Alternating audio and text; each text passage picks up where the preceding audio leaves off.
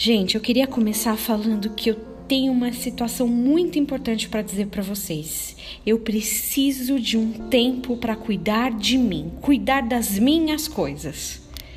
Você já ouviu essa frase? Às vezes, mesmo que ela não seja materializada, ela passa na mente de muita gente, já passou na minha também. Ai, eu preciso de um tempo para mim, para cuidar do meu corpo, da minha saúde, da minha educação, das minhas coisas.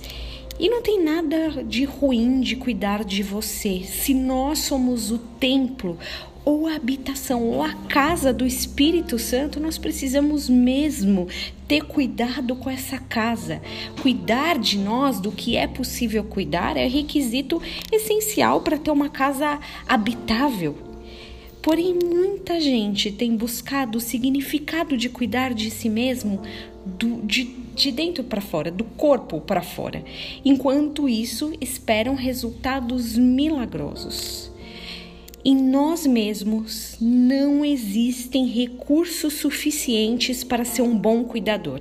Nessa matéria, a gente tira zero o cuidado que precisamos não está em nós, está mesmo em se deixar nas mãos de Deus. E não se trata apenas de salvar a carne do cansaço diário, até porque a própria Bíblia diz o contrário, né? Que aquele que tenta salvar a sua vida perde e aquele que perde a sua vida ganha. Entrega o teu caminho ao Senhor, confia nele e o mais ele fará. Salmo 37, 5. Que bênção essa instrução! Não tem como descansar se não entregar o caminho. Não tem como esperar que ele faça se não confiarmos que ele faz. Eu vi algumas traduções do verso que bem no finalzinho diz assim, ó, entrega o teu caminho ao Senhor, confia nele, ele cuida de você. Ele cuida de nós. Cuidar de nós mesmos na nossa força será impossível, não trará resultados.